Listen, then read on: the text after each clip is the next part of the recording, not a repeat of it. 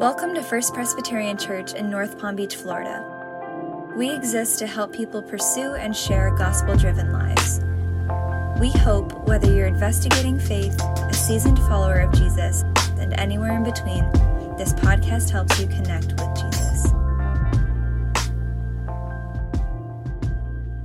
Uh, We are finishing the series that we've been in during the Easter season over the last several weeks by today listening to the story of the birthday of the church. Today is Pentecost Sunday, where the Christian community around the world celebrates God giving God's Spirit to the Christian community and thus the beginnings of the Christian church in the heir's house when it's your birthday, if you're one of our kids. We always take some time to tell each of our children the story of their birthday. And so today we're going to be doing something of the same. So today's scripture reading is going to be from Acts chapter 2, verses 1 through 13. And I'll pray for us as we prepare to listen to the scriptures, and then we'll hear the text together. So pray with me if you would.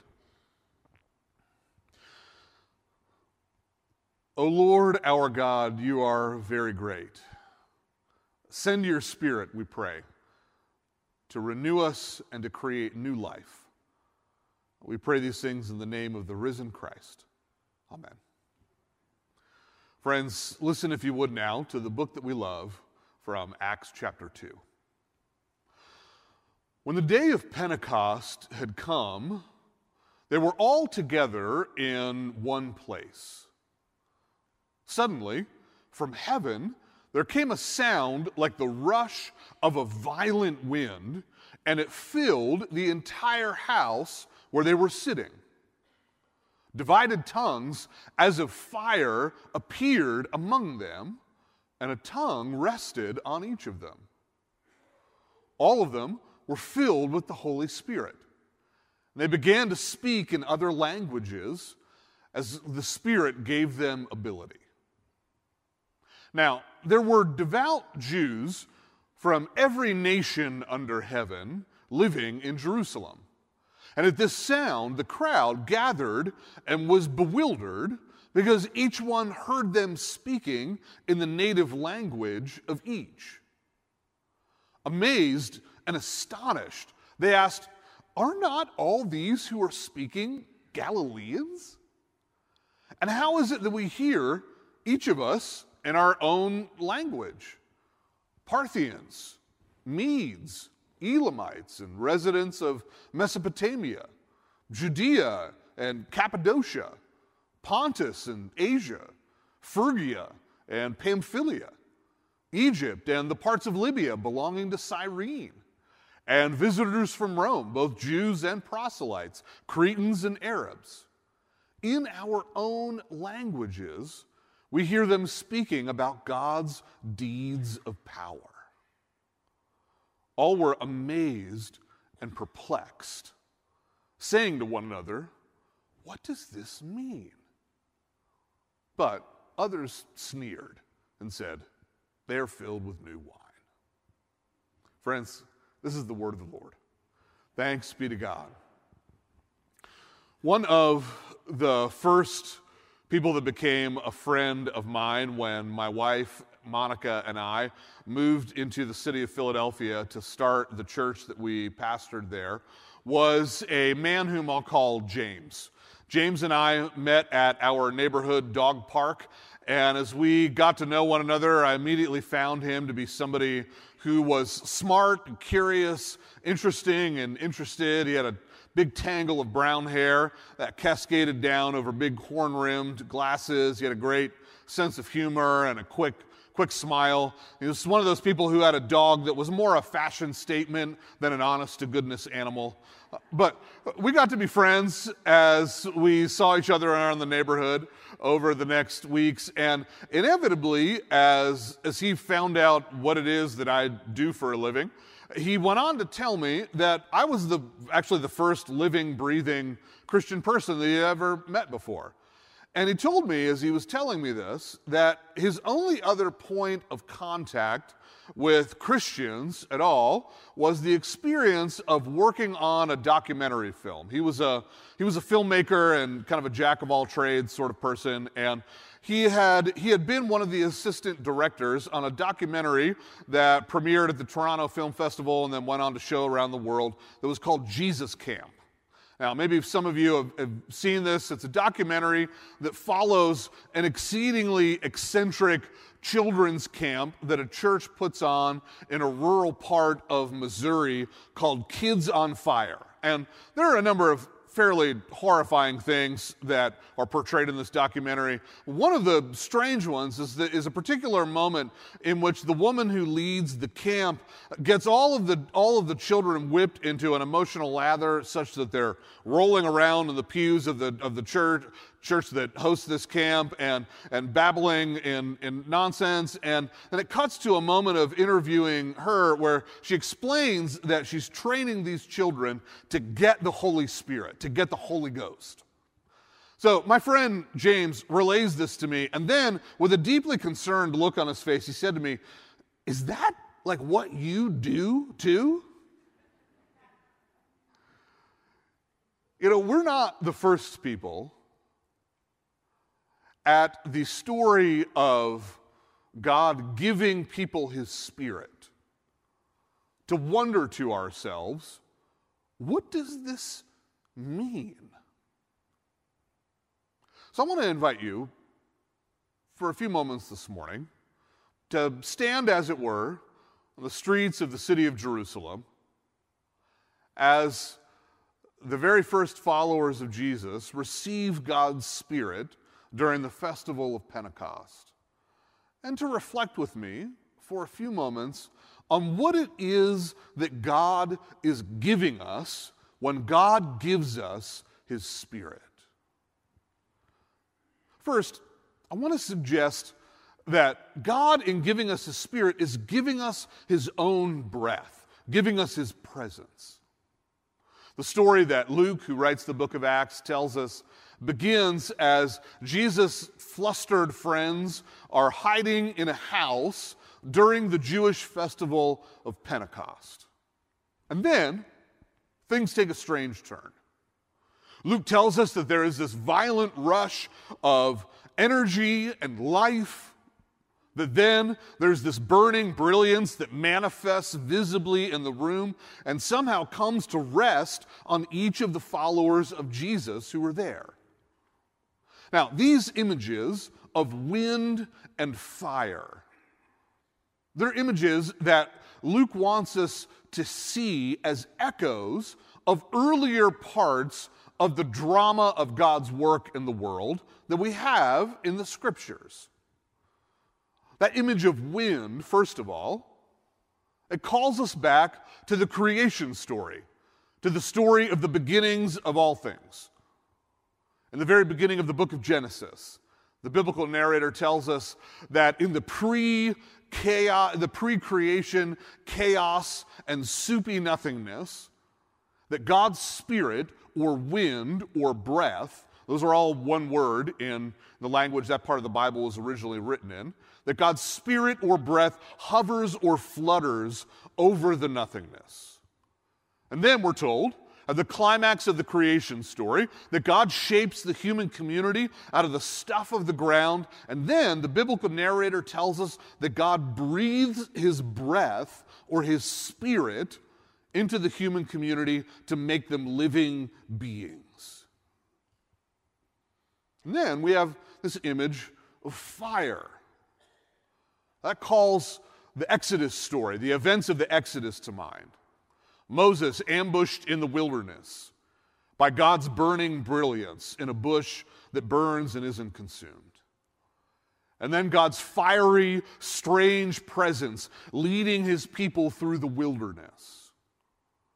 God's blazing presence atop Mount Sinai in the moments when God takes a community of nobodies and slaves and makes them his own family and makes them free people. And using these images of wind and fire, Luke wants us to see that that's what God is now doing through Jesus in us, in the lives of his followers. That thanks to Jesus coming among us and living, dying, and rising for us to undo the power of sin and death in our lives and in our world, now, if you belong to Jesus, God has made you new and God has made you free.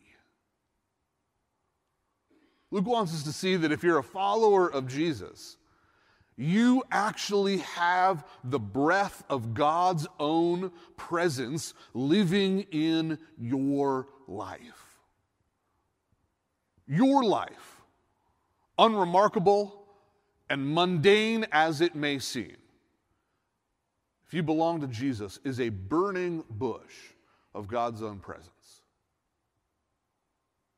This is why the writers of the New Testament often talk about the Christian community as the temple of God.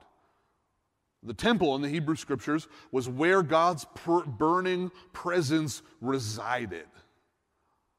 The point is that if you belong to Jesus, if you've been marked by Jesus' grace, you are now, and we together are now, a living, breathing temple of God's own presence and brilliance. You have the breath of God's own self in your life if you belong to Jesus. That's what God's giving us when He gives us His Spirit. So the question for us is if we live our lives as if that is actually the case.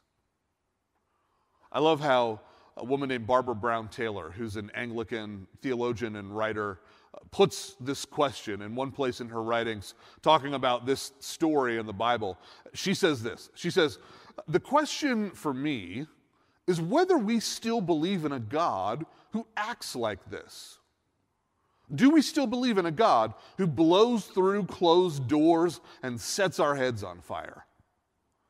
Do we still believe in a God with power to transform us, both as individuals and as a people? Or have we come to an unspoken agreement that our God is pretty old and tired by now? Someone to whom we may address our prayer requests, but not anyone we really expect to change our lives. I love how she puts that. Do we really believe in a God like this? Now, if you're, if you're somebody for whom you wouldn't call yourself a follower of Jesus, I think that this story I'll say as an aside, is also, is also helpful for you because it shows you the way in which the Christian story takes your whole self seriously. Now, Christianity is, isn't irrational, but it is, it is supra rational. It's more than only rational. The Christian faith is both, on the one hand, a matter of facts and history, but on the other hand, is also a matter of spiritual reality.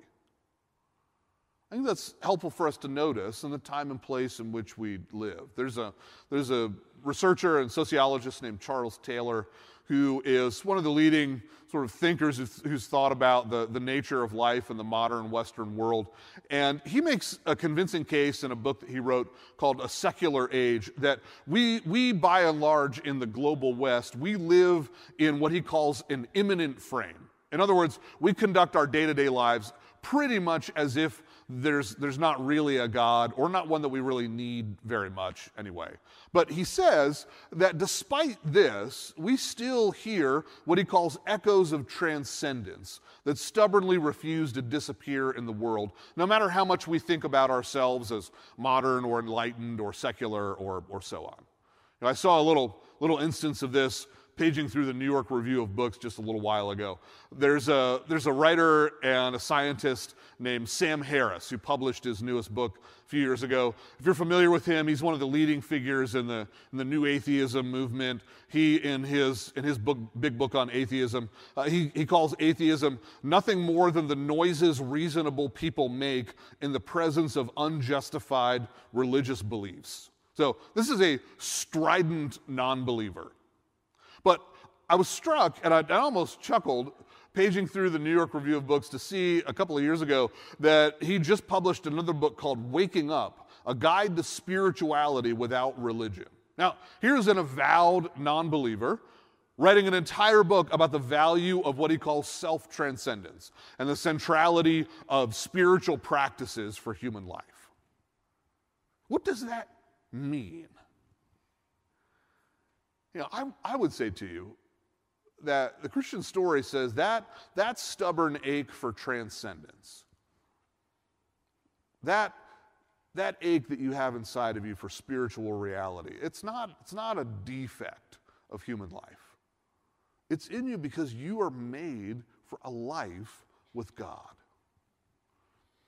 And the Christian story would actually dare to tell you that because of Jesus, no matter who you are, what your journey has been in life, you can actually know the living God in such a way that God is closer to you than the breath in your own lungs.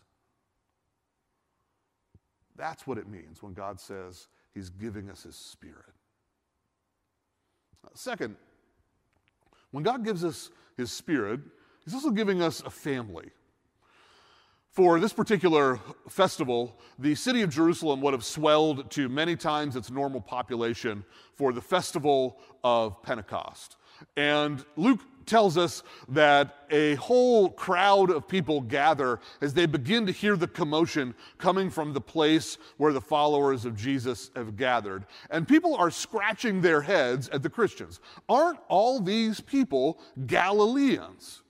Now, Galilee was not a place that was renowned for its learning or intellectual acumen in the ancient world. So they're saying something like, Aren't all of these folks a bunch of country bumpkins? Like, who are these people? There were not many Galileans that went to like Princeton's Jerusalem campus or something like that. And yet, each of them begin to hear, each of them begin to hear them addressed in their own language. Well, there's this curious thing that Luke does then where he does this roll call of 15 different places right in the middle of the story. And that's intentional. Those places are far flung corners of the entire known world at the time.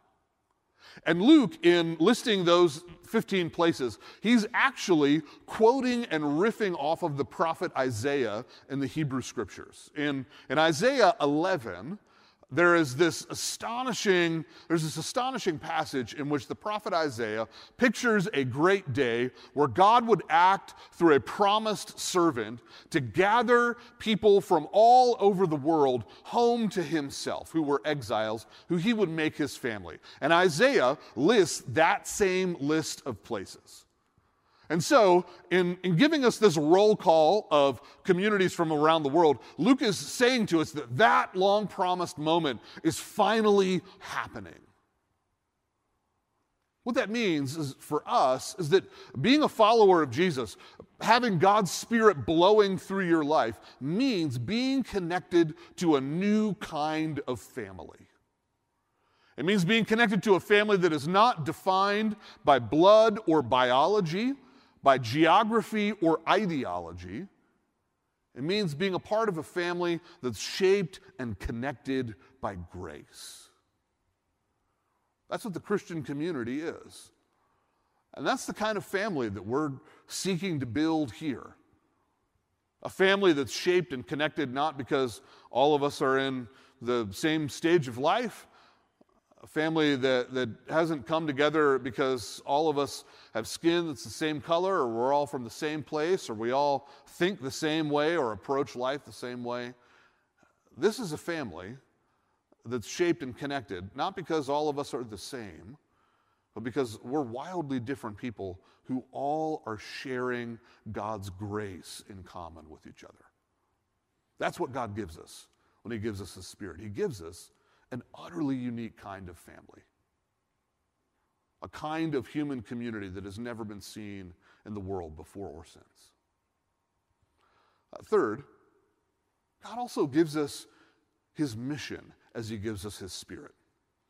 Think about this with me. What was the Pentecost miracle? It was not simply that Jesus' followers had this ecstatic experience in which they made a lot of ruckus in the city of Jerusalem. The miracle of Pentecost was people hearing the good news of Jesus' grace in their own language. As the book of Acts continues to unfold, Luke continues to fill in what it means when God's people are filled with his spirit. And it means, for the book of Acts, that people come to share in Jesus' mission. Uh, that they announce the good news of God's acts of power and grace in Jesus. That they care in material, tangible ways for people in dire need.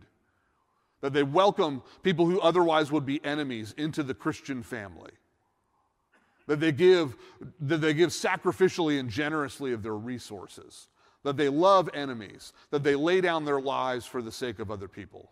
That's what it looks like to be filled with God's Spirit. The promise of the scriptures is that for you and I, here and now, millennia later, the same thing is true. That when, when you and I come to share in the mission of Jesus, when we tell the story of God's staggering love in Christ, when we, uh, when we act out the love of Jesus in tangible ways to people who find themselves on the margins in our own moment, when, uh, when we call people who otherwise we would call enemies or strangers family members and welcome them into this community. God promises us that in, in a way that, that we perhaps might not even notice, God says, when, when you do those things, I am doing those things. I wonder if you know that the word conspire, our English word conspire, it actually, it literally means to breathe together. When we say that two people are conspiring to do something, what, that, what we're literally saying is that they're sharing the same breath, that they're enlivened by the same wind. When God gives the followers of Jesus his spirit, He's giving us the Spirit of Jesus so that we can come to share in Jesus' conspiracy of grace here and now. That's what we want to be about as a community. We want to be a community that here and now in 2022 shares in Jesus' conspiracy of grace in Palm Beach. Last, I'll, I'll, mention to you that when God gives us His Spirit, He's also giving us a taste of our own future. The word Pentecost, it, it literally comes from the word 50, pente, 50. Think about the, the Pentagon. And it's a, uh, it's, a, it's a festival that would happen in Jewish life 50 days after the Passover.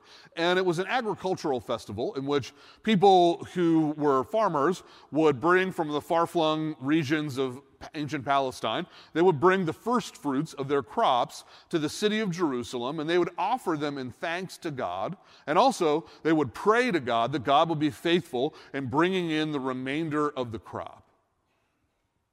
And that, that nature of this being a festival of the first fruits, of the first taste, so to speak, is also what's going on as God gives us His Spirit. Elsewhere in the New Testament, other biblical authors talk about, in the book of Ephesians, for example, in Ephesians 1, they talk about the Holy Spirit as the down payment of our future with God. The point is that the, the healing and friendship and the communion that we taste here and now with God through Jesus by God's Spirit is a, is a first taste, an appetizer course of what we will experience one day when God, in a fresh act of love and power, finishes when, what he started at the empty tomb of Jesus and one day makes all things new. The Spirit in, in your life and in mine This is a first taste in the here and now of that great promised future. That's what it means that God gives us His Spirit. We're going to close together by praying an ancient prayer for the work of God's Spirit.